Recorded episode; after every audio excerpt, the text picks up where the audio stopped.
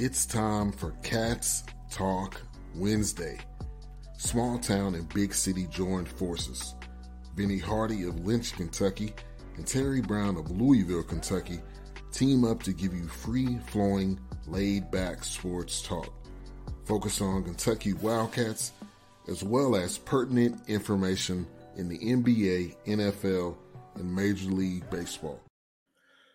What's up, everybody? Welcome into Cats Talk Wednesday. Vinny Hardy here, courtesy of the BS3 Network. The homie Terry TB Brown is en route to our home state of Kentucky. So, not sure if he's going to hop on or not. Uh, going back to Louisville. Um, if he texts me wanting to jump on, we'll have TB. If not, look, he just got back home. Just got back with all the family. Got back there with Mama B, his two daughters, and I'll be spending some time back in the Ville. So might not have TB, but we shall see. We still gonna try to have a little fun with it anyway. Got a great guest coming up here in a few minutes. Been trying to get this young lady on here for quite a while. Been rescheduling and moving stuff back and stuff coming up, but um, you're gonna have Renee Washington on here. I'll talk some soccer.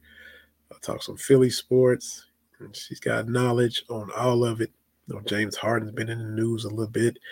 I'm a Rockets fan, and just uh, you know was living through all of the Harden, Daryl Morey era as a Rockets fan. Uh, so now uh, we see a little bit of rift in that relationship. So we'll see how that plays out. Will he be in Philly and stay disgruntled, or will he get to go wherever he uh, desires to go as this upcoming season approaches for the NBA? Um, a lot of hype about that uh, in season tournament schedule and whatnot. Not thrilled about it. Um, it's going to be what it's going to be. They're not worried about what I think about it, but uh, I'm not on my head to see it. All the teams are tweeting out their schedules and all that kind of thing. And, you know, maybe I'll be changing my tune in a few months, just like I did on the pitch clock and all that, because that's been smoother than I thought. Even though I didn't think the pitch clock, the batter clock, and all that stuff in baseball was necessary, I still don't think you have to have it timed. It doesn't bother me if a game lasts three or four hours. It has sped it up. It's not as big of an issue even watching uh, as I thought. You know, we had Sarah Sanchez on, talked about all of that, and we were all kind of fussing about it. But uh, I gotta admit, it's it's cooler than I thought. It's it's more okay than I thought. So maybe this in season tournament will be the exact same way. I don't know. Um, Kentucky is a uh, Mamba program. Everybody saw that as far as Kentucky news is concerned. You know, Kentucky basketball is coming. Football is coming quicker. Excitement for that continues to build.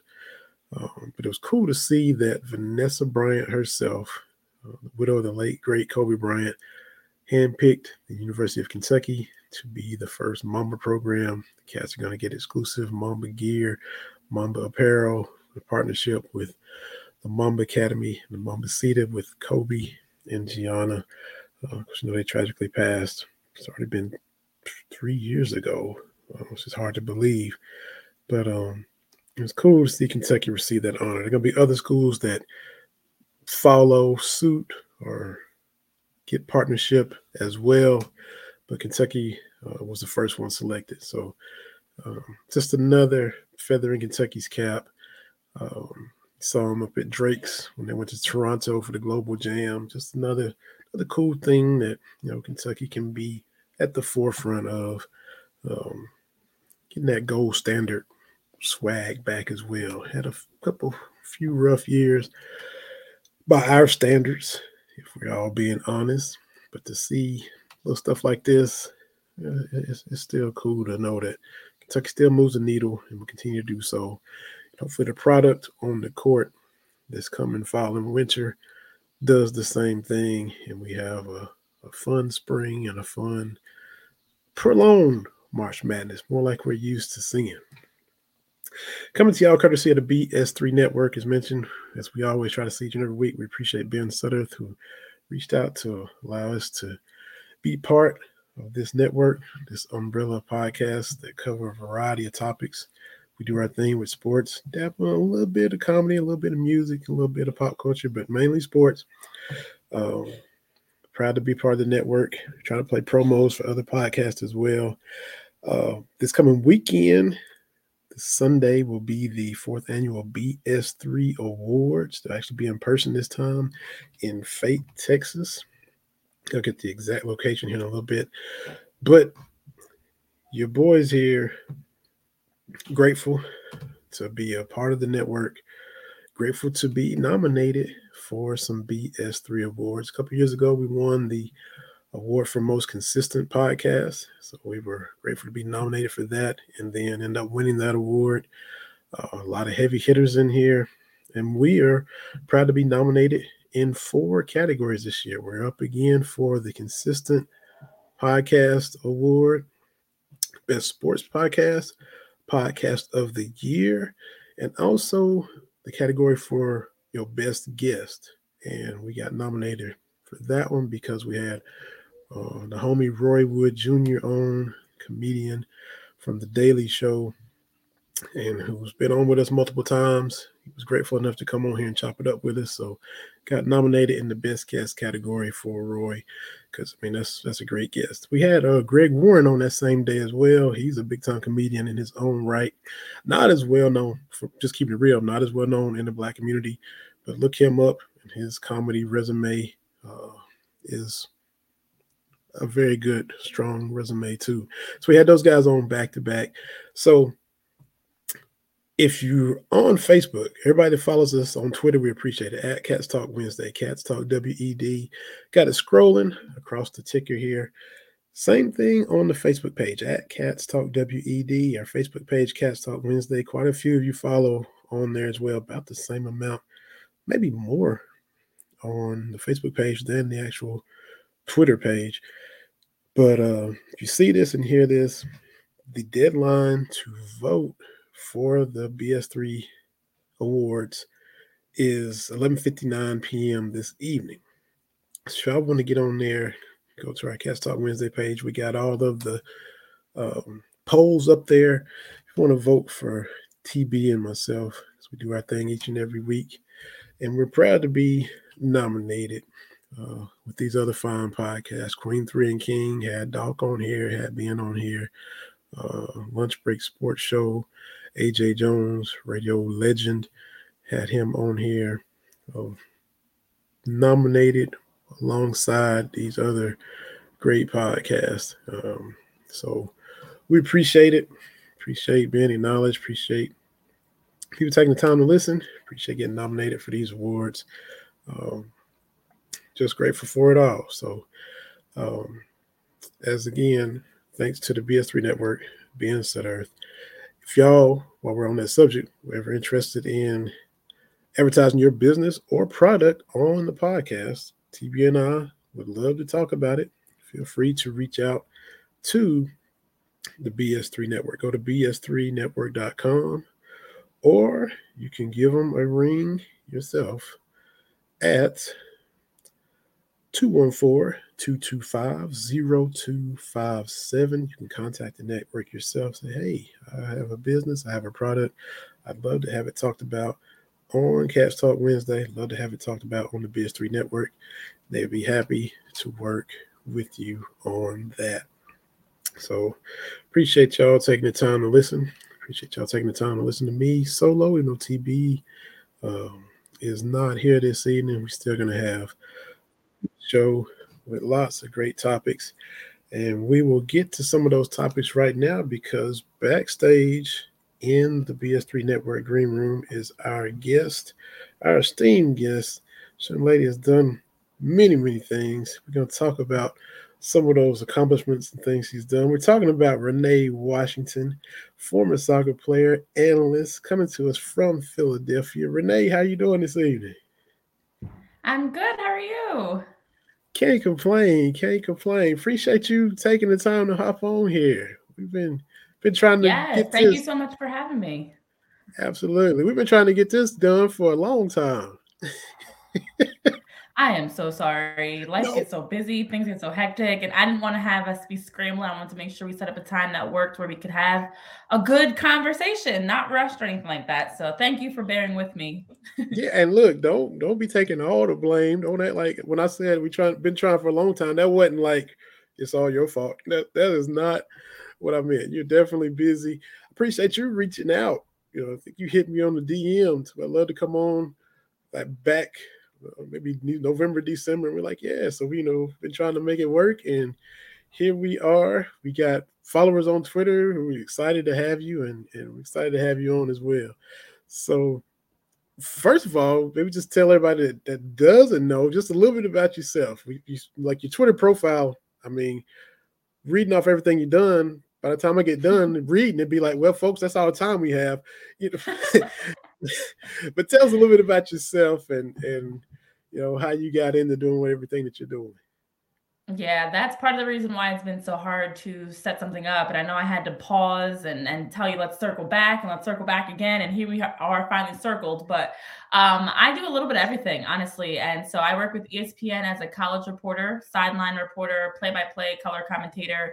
I do every sport in college uh, through ESPN. And then also with MSG Networks, I work with them to cover Gotham FC out of the NWSL as an analyst, and then uh, also work with the NWSL, so the actual league itself, uh, with their national broadcasts, doing uh, work with them as well as an analyst. And I've got some other exciting endeavors coming up, but honestly, for me, I I just really actively work in college and professional sports on air, whether it's hosting shows or on the sidelines of games or up in the booth um, and just love every every part of doing that especially as a former three-time all-american d1 soccer player myself that played some pro.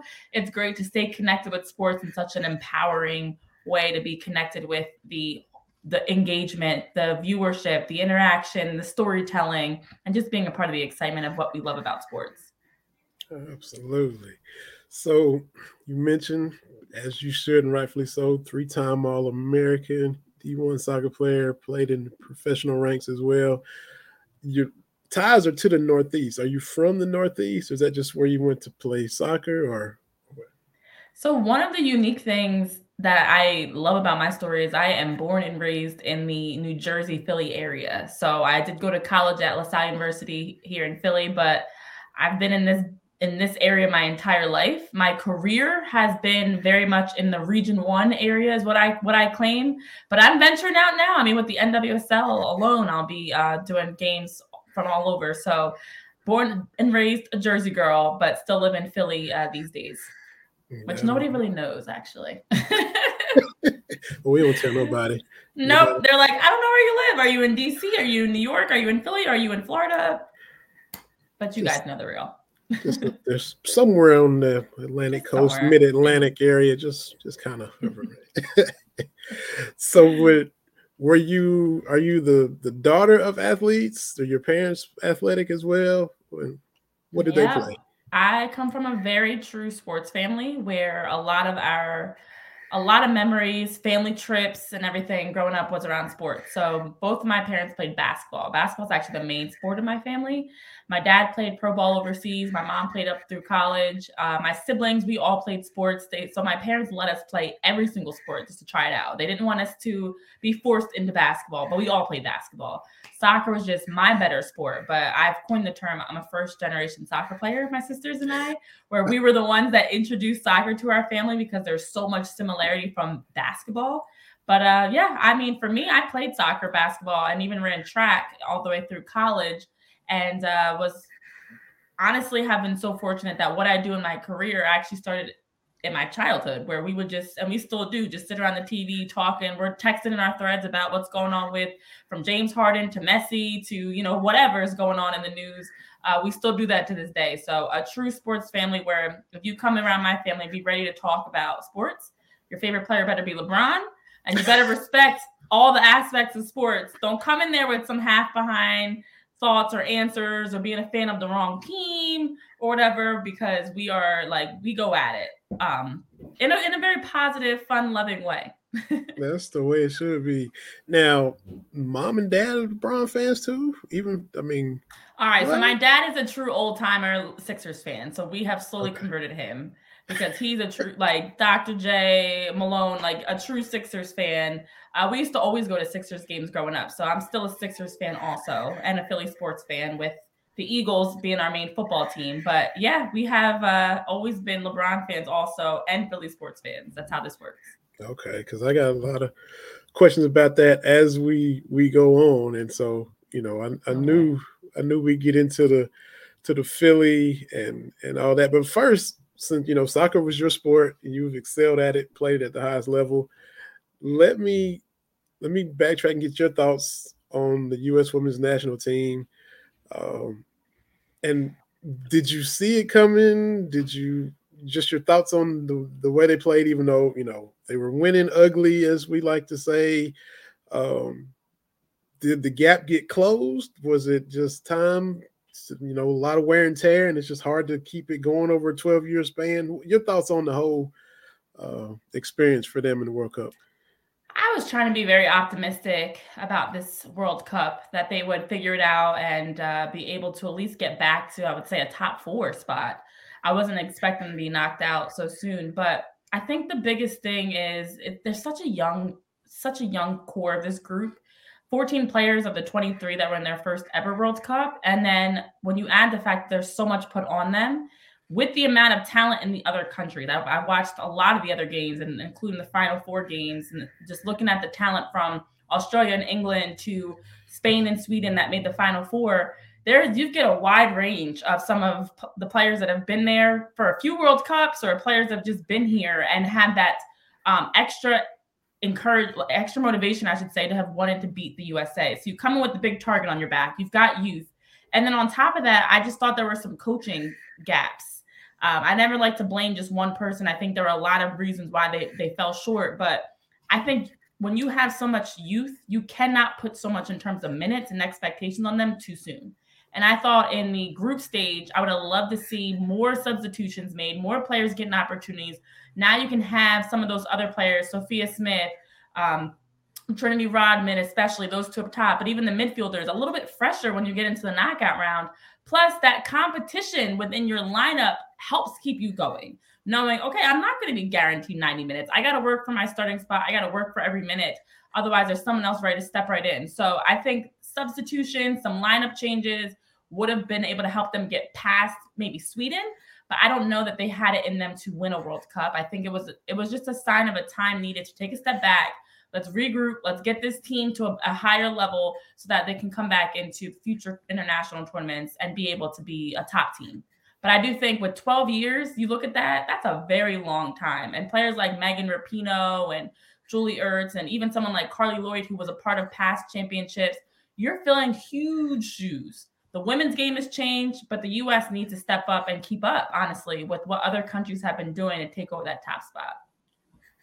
So, sounds kind of like maybe a little bit of a, a, baseball manager that maybe keeps the starters in too long, or does or doesn't go to the bullpen quick enough, or or maybe, maybe to go basketball. Maybe you know Tom Thibodeau has a reputation of, of wearing guys out. So is that kind of what we saw with the women's national team in your opinion? It is, it is. And if you have um, a LeBron, Steph, KD on the floor, they can handle those minutes a little bit more. But when you're asking a young player, imagine asking any, I mean, pick any young player across the NBA, the Major League Baseball, soccer, whatever, to step into the biggest stage and and play so many minutes, it's a lot. That's a huge this is not your you know ordinary league games or practices that you're asking big demanding minutes from. So I think to see the the second, you know, the second game alone as they play Netherlands, just one substitution made in the entire game for the US, whereas other teams are using every single sub.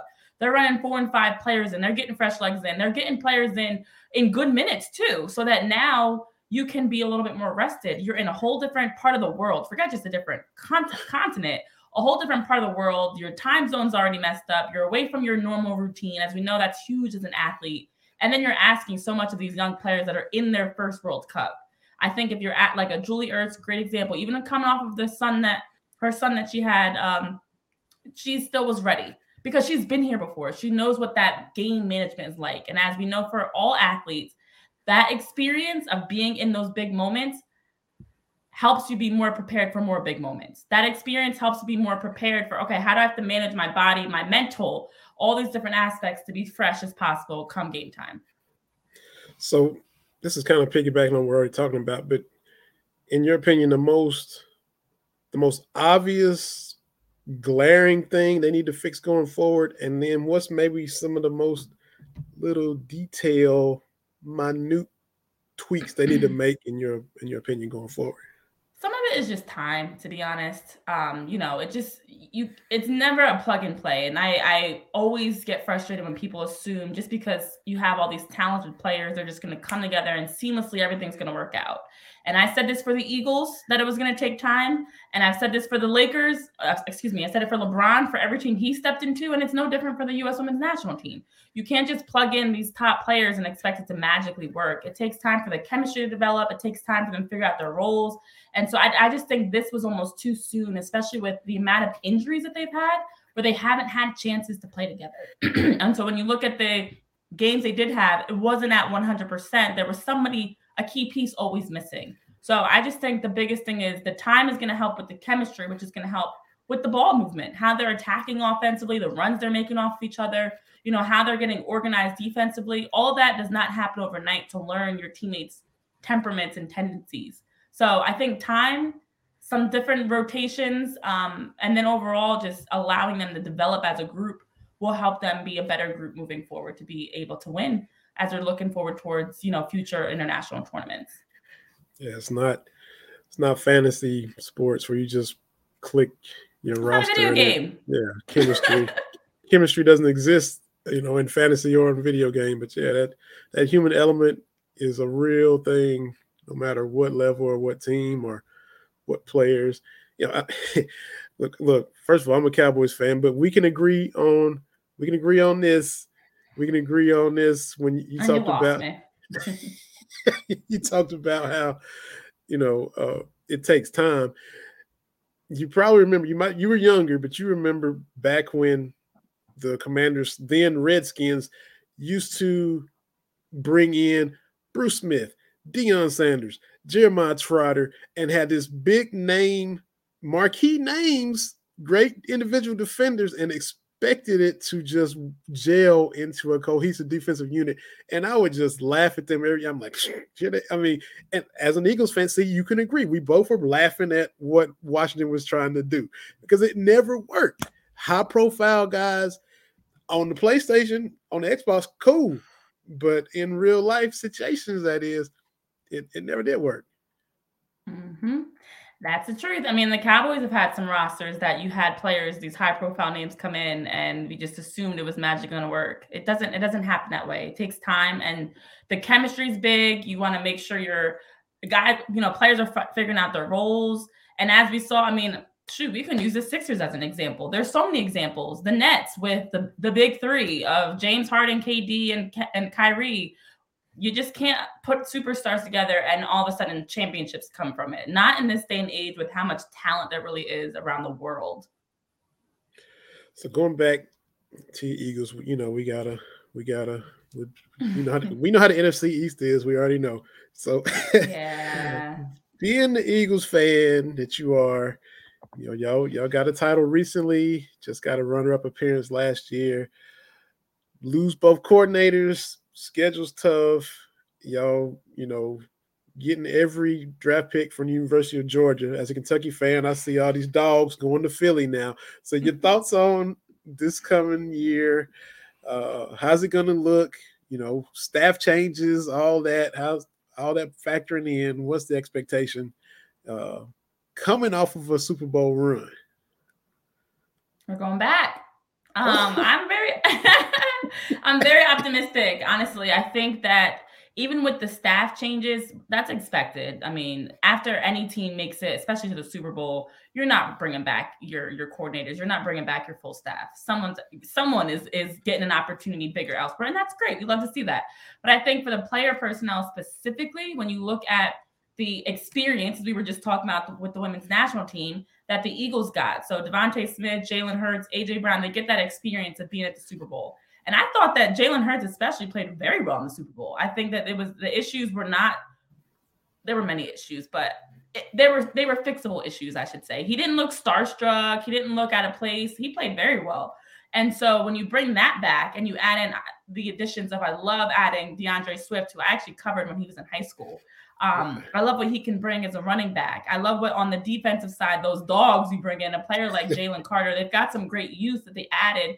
And I think the Eagles needed that youth because they had a lot of older players. We love Jason Kelce on one side of the ball. We loved Darius Slay on the other side of the ball, but you still needed to add some youth around them on the O line and the D line. And I think that the Eagles were able to do that with these off-season moves and draft picks.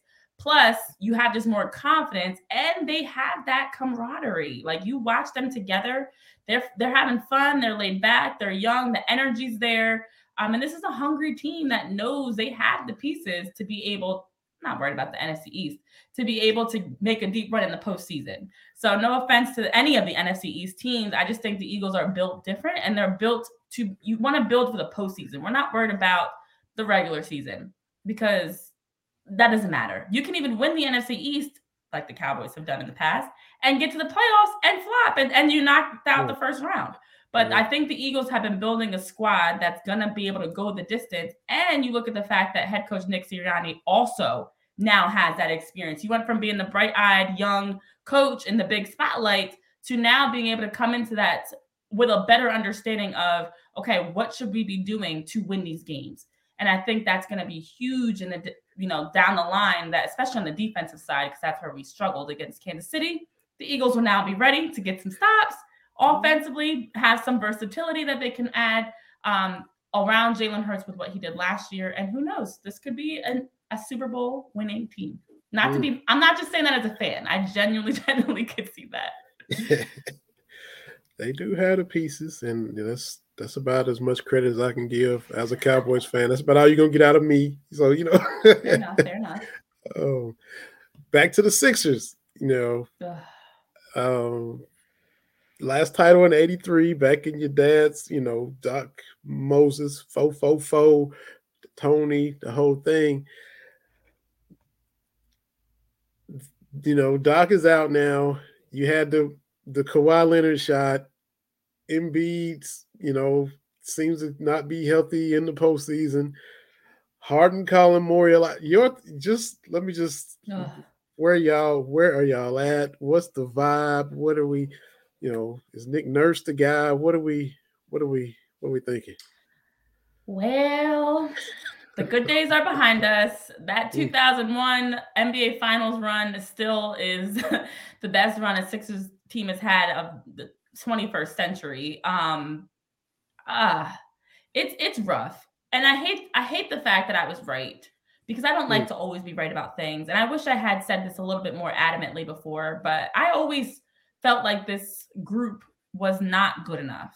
And it was pre James Harden, to be honest. I think the best group, honestly, that had the best chances was when Jimmy Butler was on the team. You look at Jimmy Butler, Tobias Harris, Joel Embiid. This team should have been a, a finalist team at least. Um, but some unfortunate circumstances, kept, you know, kept us from that that we don't talk about. Um, but I will say honestly, for me, Joel Embiid, I think from the outside looking in, a lot of people say, "Oh, he's the guy. You guys should be able to win a championship with him." But I don't think he's the guy. I, it's great he got his MVP finally. Um, it's it's great he just got married. He's got his little boy. Like things are all going well for him personally. But I think team wise, he just is. He doesn't have that championship caliber. Like we were just talking about with what it takes to be a champion and experience, camaraderie are a big part of that. But it's also for your superstar to be able to put the team on their back and step up and at times be the coach, be the leader, be the one that's bringing everybody in. Hey, settle down. We got to get a stop here. Be in that personality and tell me how many times you've seen James, uh, excuse me, Joel Embiid and actually James Harden too. Be that guy that says, "Hey, Maxey, slow down. You got this." Or team, team, let's just get this stop and take it one play at a time. You never see him really being that person. He's struggling to get up and down the floor. He's falling all over the floor. Offense mm-hmm. stops with him a lot of times, especially as he's getting tired, where he's just standing there at the top of the three point line, which is a whole other issue in itself every play. And mm-hmm. that's it. He's driving slow to the basket, falling, looking for a call. And yeah. then James Harden comes in, who does the exact same thing when you think yeah. about it, the exact same type of player. And everyone's expecting, oh, you've got these two superstars. Here comes a championship. And absolutely not. I mean, just watching them consistently and covering them and seeing how they train, how they work together. You just, I never got that vibe of a championship caliber team. So the process was great to get us this far, but it's time to pivot. And unfortunately, I don't think anybody within the Sixers organization is ready to have that real conversation. That's not just about James Harden ranting in China and whatever else he's doing. It starts with Joel Embiid. And I don't know what moves you can make that's not going to have that people ready to burn the city up along with the new arena um, that they're proposing to be able to make some actual meaningful short-term change. Unfortunately, it's looking like it might take some time, not another process time, but some more time for the Sixers to truly be a contestant to win the East. Forget the finals, just win the East. And having said all that, to me, they still should have beat Boston. I'm not saying I'm not saying get to the finals or beat Miami, who who overachieves and gets more out of the actual team, but that Boston team was so soft and and Mazzulla was kind of over his head and and for that Philly team to lose to them. I'm not. I'm. I'm an outside looking in as a not a Philly fan, but I'm like as a Boston hater though. But I'm like, how did they still let Boston beat them? That team. You, know? you watch that series. Anybody that knows sports, they have a chance to close out in six at home and lay a goose egg. Played awful. They only had out of that series, I would say, two games that I really thought they played well. The game one series when James Harden dropped like 45 because nobody expected that and I think it was game five. Um, but other than that, the series was not good for either team. It felt like both teams were actually trying to lose. Game six and game seven, I was like, "This do they know? Do they know it's a playoff game? Do they know this is a must-win game because both teams didn't have that intensity that you would expect of a team trying to survive and move on. And so game seven was kind of like, here, you win. No, you win. No, you win. Like, I don't think either team wanted to win, which is why I knew Miami had it in the bag because they absolutely brought that fire. Mm-hmm. But I agree mm-hmm. with you. I think that was kind of the moment that we all realized this Sixers group, and for some of those we already knew, but for others, they realized this ain't it. This is not mm-hmm. the group. This team is not gonna. They definitely on paper had all the tools to win the East, and the matchup was there for them against Boston, who was not playing well Jayson Tatum struggling, Jaylen Brown struggling, just coaching, not playing well, and you still lost in seven. So it just, I, I agree with you. I think it was um just it's it's been a frustrating time. And then you watch everything with James Harden, it's like adding insult to injury and just putting salt on the wound. But overall, I, I'm hoping that, and I'm just saying this optimistically, this is all the writing on the wall. I think if it was like an in between there's still room for questioning. Should we do this? Should we not? But i think and i hope things have been bad enough that they will go on and make some major moves. But i don't think that's going to happen like today. It's still going to take some time sadly. I'll never forget the interview? Was it it was t-mac and kobe. I don't know if it was rachel nichols but they were saying that you know james harden's never going to win a title playing that style. And no. they were you know they had no reservations about they when they said what they said, and you know, Chris Paul hamstring away is as close as he got, you know, against the Warriors, you know, a few years ago. So, as a Rockets fan, I was I was hoping I knew that style of play and you know stopping the ball and you know ISO ISO ISO ISO dribble dribble dribble, and it's you know his he's definitely on the back nine. His his best years are behind him, and is is he gonna when and opening night? Where is he? Is he still there, or do we have a do we have a move made? What, what are they gonna do? I think that Chris Paul hamstring. I I actually was rooting for Houston, and that to me was that was the moment. It was like no, James Harden. He should have been able to do it. Enough should have been done that he could finish out, and and no, but I don't know where he's going to end up. I mean, maybe it's still in China. I don't know. Who knows what's going to happen come the start of the season? This is just messy. It's it's unnecessary. I don't between him and Dame. I'm like, just can we just stop talking about them at this point? Like, I don't. You had plenty of opportunity if you're James Harden. I'm not an, an expert on the legal side of things and what could have or should have happened, but you wait till now when the Sixers announced trade talks are done to then come out with this. I don't know where what his where his team is. I guess they they okayed this for him to be in China and make a statement of all places. And why? Where was this like a week ago? Why did we hear anything major from you until now? When the Sixers have said we're not going to, you know, trade talks are off the table. Mm-hmm. So you clearly were not okay with staying there, and now we're hearing that as as loudly as you are saying it. So who knows? He seems like the, like he might have the audacity to just like boycott games and sit out. And the Sixers aren't in a position at this point financially to make any moves because his trade value had dropped with every day. So after game six and seven alone, his trade value had already started to drop. It's given Ben Simmons vibes all over again. And so it's just now a matter of who's gonna, it's like a waiting game of who's gonna be able to outlast the other but I don't think it's going to be resolved game one. I think we're in for a standoff into uh into the season, unfortunately. Mm-hmm, Here sure. we go again. Uh-huh.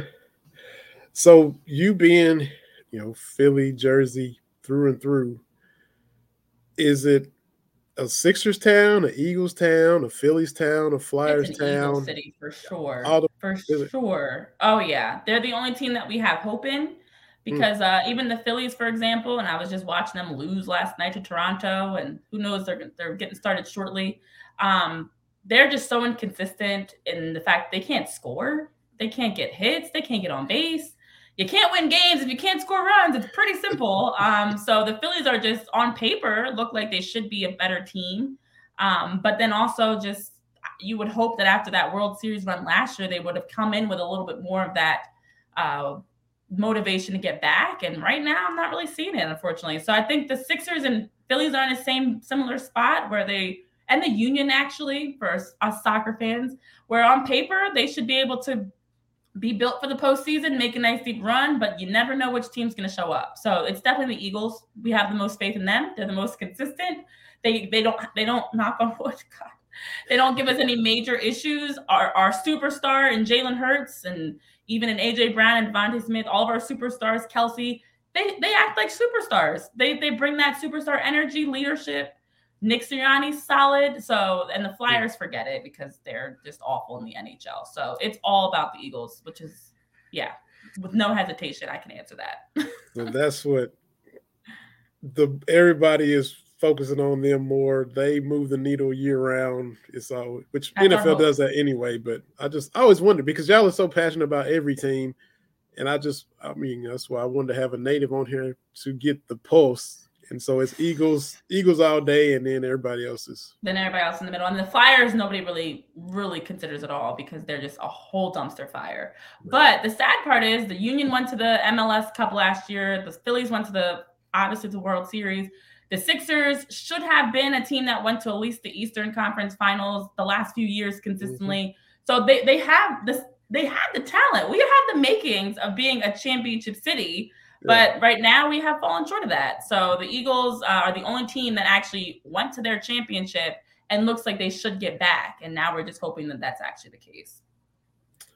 Where do y'all go for the cheesesteaks. We know where all the tourists and you see the, the Genos, but I'm sure there's places where y'all y'all know that you yeah. know somebody like me who hasn't been to Philly would just come in and be like, oh okay, where where's the hidden gems at that, that the locals go? So Pat's and Geno's always get the biggest marketing and and everyone's always clamoring about them. I have no idea how they ended up on so many Food Network episodes and specials and stuff, but it's actually not them as much. I like Pat's and Geno's. I do, but a lot of people say they're overrated because it's it's not as much of the meat. It's very bready. I just always tell people when in doubt, go to a place that's a first name. Jim's, Steve's, Tony's. If it's not somebody's first name, preferably like an Italian type of a first name, it's probably not as good. Okay. So there's there's a bunch of first name spots that are very good. Uh, Steve's and Jim's are like two really good ones that I've had. But uh, other than that, if it's some like generic place. It's not going to be awful. It's just going to be very basic and average. But the best cheesesteaks are those hole in the wall places that aren't as talked about, where you've got people on the big grill flipping cheesesteaks and um, just nice full cheesesteaks where every bite is like oozing out. Those are the best spots to go for sure. So Definitely follow the first names. Jim, Steve's. I think I think there's there's a few others that are slipping right now, but those are the best spots. Cool. Tell us about Planted Not Buried. What is that? That is my baby. That is something that I um, have always wanted to do. So, a big part of becoming a reporter for me was also to have an opportunity to use my platform in a positive, impactful way. So, I created an organization, Planted Not Buried, as a way to just fill in the gaps and honestly provide a little bit of everything from virt- right now, everything is virtual, but virtual events and panels to articles, as well as giving just motivation and inspiration and the different types of messaging and posts and stuff, and just creating a space to help educate, inspire, and empower other people. I think it's needed in this world. And I know that we have so much opportunity to do so um, if we just do our part. So I created that and have a team of people that I've been fortunate to work with just to help provide areas around topics such as mental health, education, family and relationships, um, any sort of fitness, health, nutrition topics that we're able to talk about. So the goal is to continue growing that and hoping that we can reach even more people um, because we've been doing so already of just reaching people around the world, which has been fun to see. Plantednb.com. That is off to a good start and got bigger plans ahead. So that's amazing. We are just scratching the surface, to be honest, and a lot more to come in the future of just reaching a bigger audience and being able to provide more opportunities for people to learn. It's it really takes a village in this world, as, as you know, and everybody tuning in. You can't do things on your own. And so it's so helpful to have people around you that you can ask questions to or bounce ideas off of or, you know, just learn and grow with. And that's the whole idea of being planted and growing together, not being buried and kind of stuck in our current circumstances. Mm, that's nice. That's great. That's great. I definitely appreciate you coming on, but I can't can't have you on without asking about your thoughts about Doris Burke getting to be the first woman who's going to be, you know, we'll hear her voice in June for the NBA Finals. You being in the media, being a reporter yourself, just your thoughts on uh, seeing that uh, get put into place with with her position there at ESPN, and, and of course Doc and there's going too. But mm-hmm. Doris being the first, because you know I love DB, and I just want to get your thoughts on what she's doing. Well, Doc Rivers is finally getting to the NBA Finals, one way or the other. um, and Mike Greenberg and Doris Burke, I saw the official news, and that was exciting. I, I spoke with, I've spoken with Doris in the past, and um, she's such a kind person. She's, she's everything you get on air is really her authentically of just mm. wanting to in every game or broadcast she does provide something extra paving the way for other women and just being able to continue to to break glass ceilings and being able to continue to raise the bar. And i'm very excited for her. It's so well deserving and she's one that i've looked up to in my career over the years of just the way she also can cover so many things especially when as women we're often told you can't do that. So men, you see it all the time, but as women, we're told you've got to focus on one sport, you've got to focus on one league. And you see Doris Burke from college to NBA to WNBA, whatever it is, she's there. She's on the sideline, she's in the booth, she's you know doing a little bit of everything. So so well deserving for all of her hard work. And it's been very interesting to watch all of the changes in ESPN and just in broadcasting right now. I feel like it's a sign of a change of the times, um, hopefully for the better. But a lot of things that are changing right now between layoffs and job changes and you know just the announcements of some of the broadcasters that we're going to be seeing in the upcoming season. So for doris though well deserved and so happy for her.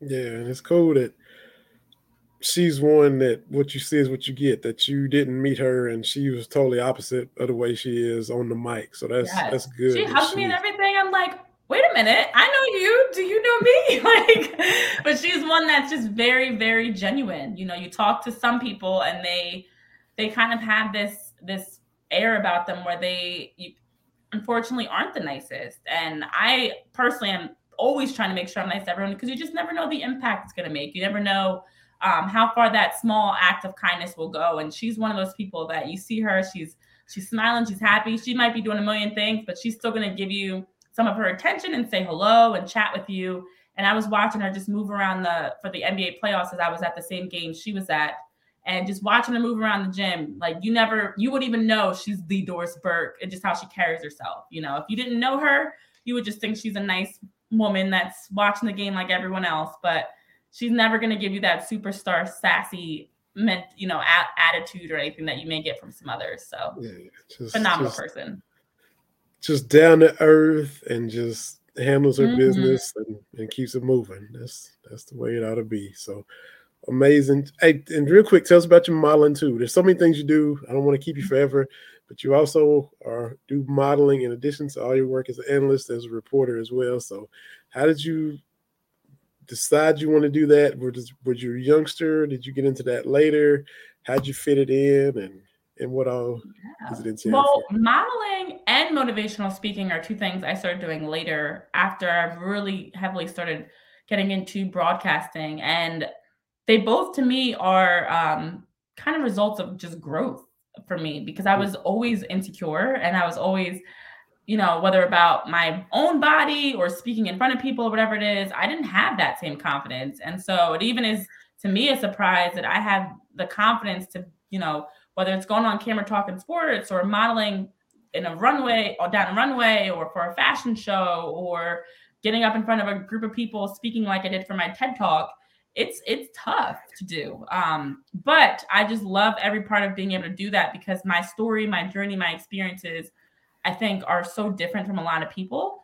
I wasn't someone that was always just, you know, this confidence and um, you know, just encouraged person. It took me time to work to get to that. And I now am enjoying the aspects of doing something a little bit different that's similar to broadcasting, but also has its old his a whole other side of the industry that's very eye-opening that I'm learning each and every day. So yeah, I've been fortunate to work with some great people and on the speaking side and modeling side, also feel like I'm just sort of tapping into that and just now starting to get a better understanding of how to navigate through it and the oppor- even bigger opportunities that are out there. So, so the confidence thing, maybe correct if I'm wrong, it was different different stages. You know, three time All American, boom, playing in front of a crowd, opponent, people zeroing in on me, trying to stop me. That confidence up here, but then we slide over to the runway you slide over to the motivational speaking, and then it sounded like you had to kind of break out of a shell yeah. to, to be confident in those other facets of your life. Yeah, when you put it that way, actually, um, it is interesting because the first show I broke out of was on the soccer field, and I remember my. I actually thought it was so good growing up, and then my parents told me when I was in like high school or college, I was terrible in my first years, and I didn't know that, but I was, I was, I knew I didn't know what to do actually. I didn't know what to do. I didn't know anything about it, but I was just the kid that was standing out there on the soccer field with the game going on all around them, picking at the grass. Um, so the first show I broke out of was that on the soccer field was my chance to kind of have this other persona that I was the player all growing up. It didn't just start in college. That was guarded. People were watch out for Renee, get number mm-hmm. three. That was me. And so the soccer field was my safe space to really be that aggressive, strong personality, but I was never that off the field, you know. I and I still to this day have people that were like, "Wait, you were insecure? You had confidence issues? You would have never known it because I just was always between soccer, basketball, and track. I was always doing so much. It seemed like I was a person that had all the confidence in the world, and I was a typical teenager that was struggling with who she was, her identity. I'm too skinny. I'm too tall. I'm too this. I'm too that.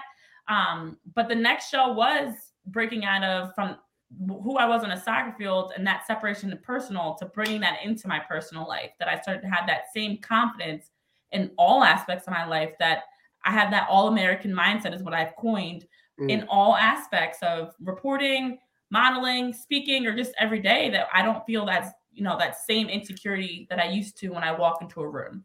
So it is interesting because it did happen in stages of me slowly figuring out myself. And it started through sports that I was able to have my identity, my confidence come together. That's amazing. That and then you broke that first shell, and then it just kind of bled over into the other stuff. And then, like you said, you started later in life modeling and speaking, and you know, mm-hmm. exuding confidence in those other things. To, to be comfortable posting certain things on social media, like people don't realize how hard, and not just for me personally, but in the world that we live in, where everyone's so quick to criticize and judge and question you, it's hard to be in your own skin and be confident within that and feel attractive and feel smart and feel you know all these different things that we want as as humans so I w- will always admit like it didn't just happen overnight i wasn't just good at soccer overnight or an articulate speaker or able to model or able to, you know, talk sports overnight. Everything that's happening now is years and years and years in the making to get me to this point. So, yeah, it absolutely was like one kind of led into the next and helped me to figure out who I am as a person, who I am as Renee beyond all these different hats that I wear. That's amazing. That's amazing. Appreciate you sharing mm-hmm. that for sure. Uh, definitely appreciate you taking the time. Uh, super busy and everything you got going to take time to hop on here. Uh, my co-host TB wasn't here, but love to get you on again with both of us. And you know, later on in the season, how the Sixers oh or Eagles God, are doing. Yeah, maybe the, the season is going like you thought, or if it took a little derail and it didn't. Either way, love to get you back on and uh, talk about it all again. Where can everybody find your work, all the content you're creating, uh, all the things you're into, all the accomplishments you have? Where can everybody go uh, and, and see what everything, what all you're doing? Well, first, thanks again for having me on. This time flew by. I had a lot of fun chatting it up and definitely want to make sure to get back on as I jokingly say, but in all seriousness, um, especially as the Eagles are working towards the Super Bowl or whatever is happening in sports in general. Um, but people can follow me everywhere. I'm at Renee P. Wash on Twitter, but my handle for everything is actually at Renee P. Washington. My full name just doesn't fit on the X. So I had to shorten it. But I'm Twitter, Facebook, Instagram, uh, YouTube, TikTok, my website, reneepwashington.com. And honestly, everything is connected through each of my different platforms. So looking forward to the start of the official fall kickoff season getting going.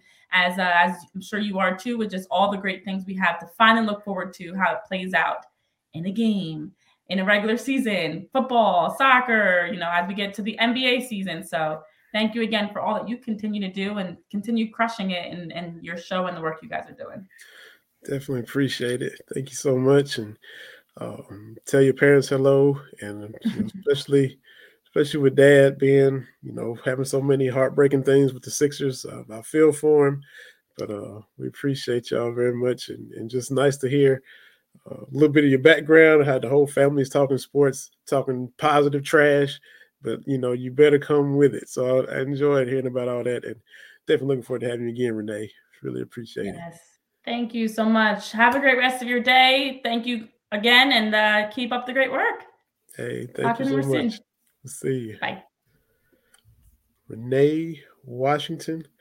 Follow her at Renee P. Wash. She really is doing a little bit of everything and doing it well. So, from former player, reporter, analyst, motivational speaking, uh, modeling, uh, tried to hit a little bit of everything without keeping her here all evening. But we'll definitely get her back on. Hope y'all enjoyed it. Uh, it'll be up on Spotify and all the podcast platforms here very soon. Have it up on YouTube once we're done, and also uh, on Roku, courtesy of BS3 TV Live, BS3 Network. Uh, take us a quick break, get a little promo for some of the other podcasts that are here on the network, and we'll be right back to put a bow on this episode. Appreciate y'all listening. We'll be right back in just a minute. There's a 100% chance of a laugh thunderstorm. Four men with different viewpoints take a movie, show, or documentary and review it uncensored, unfiltered, uncompromised, with no holds barred. Join BS3, Wilkes, King Dog, and H-Rap B as they take on Hollywood their own way. BS3 Network proudly presents The Forecast, where HRAP always predicts If I owe you something, I ain't got it. And if you need it, get it from God. Live every Monday at 8:30 p.m. Central. Check your local listings for your viewing and listening pleasure.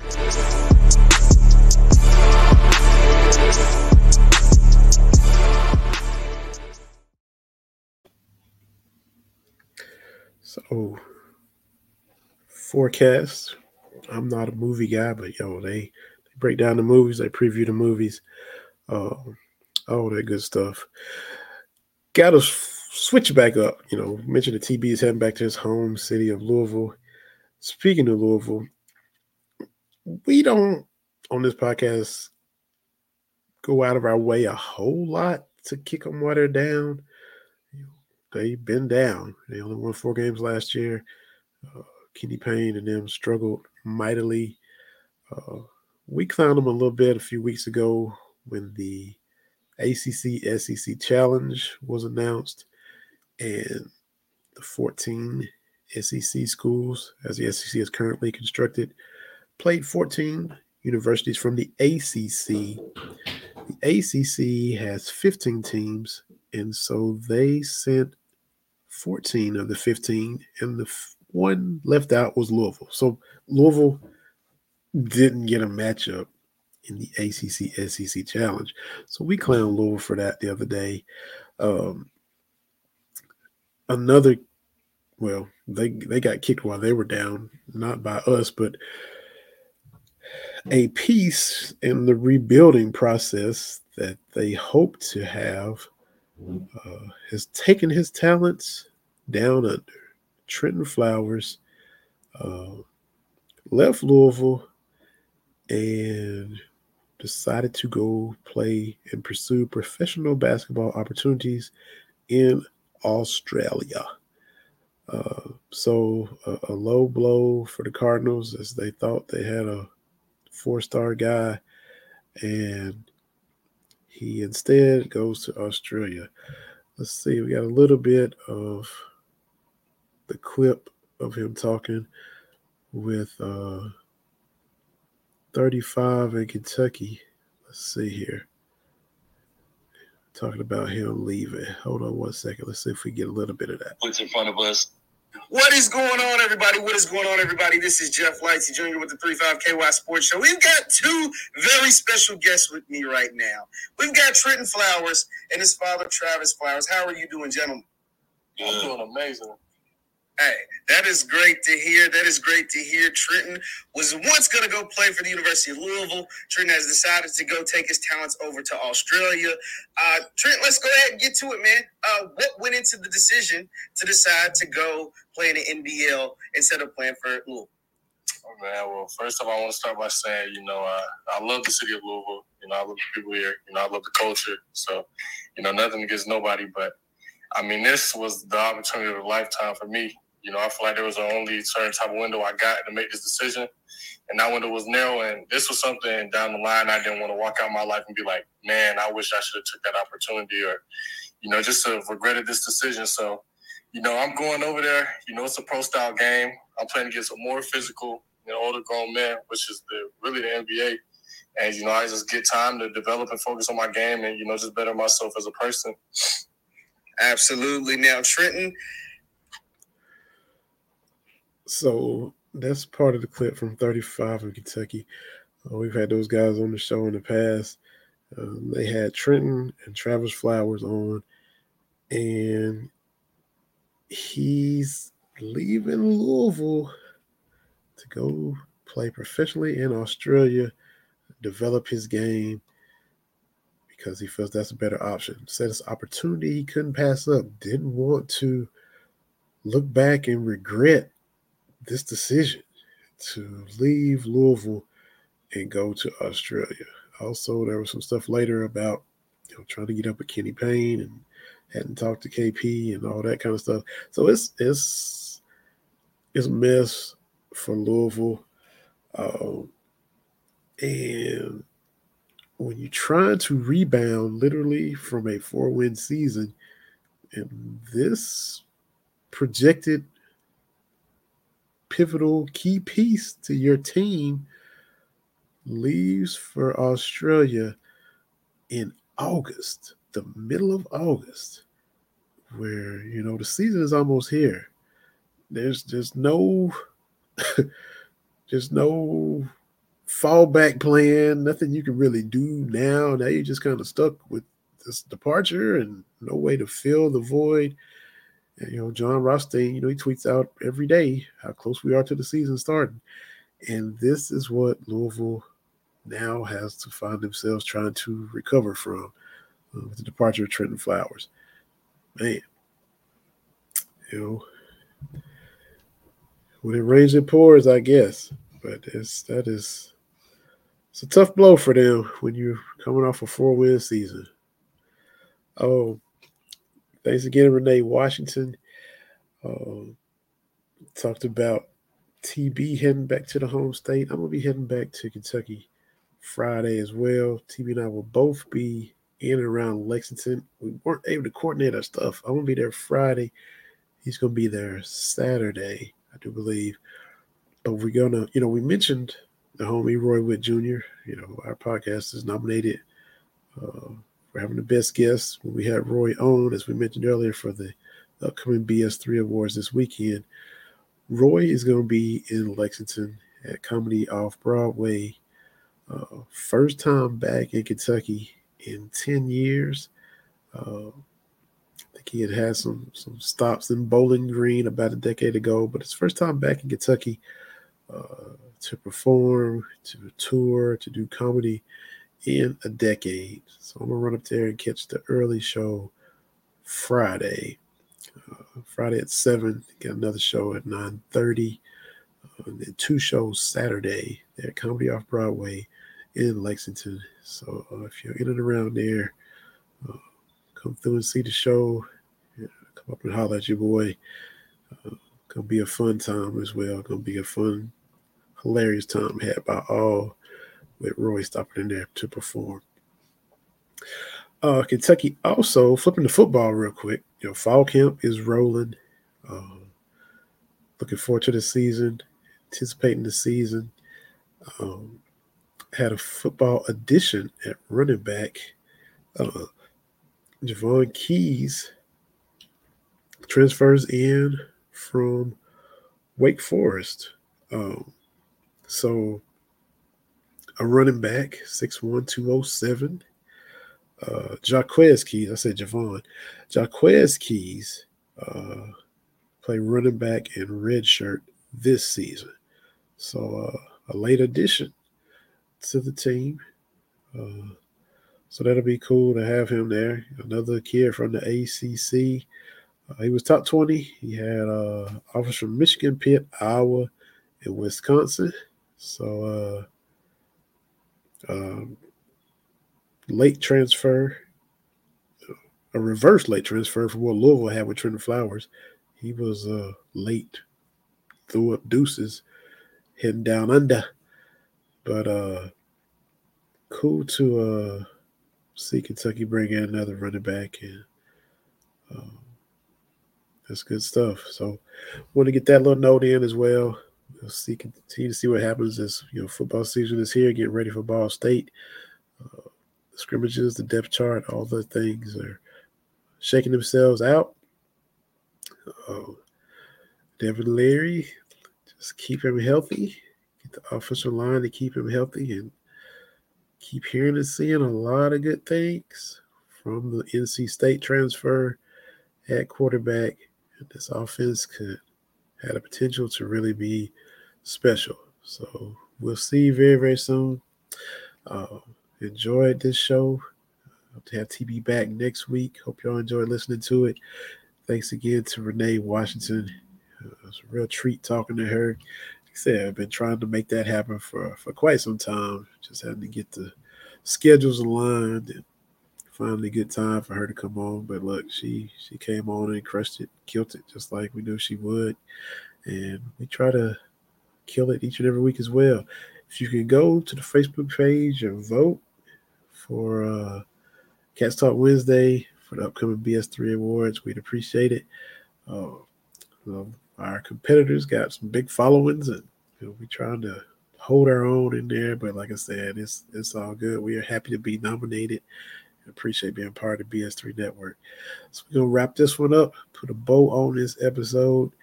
We'll be back next week talking about whatever happens between now and then. But everybody take care. My name is Vinny Hardy for Terry Brown, Renee Washington, the BS3 Network. We catch everybody next week. Appreciate y'all watching as always. Take care now.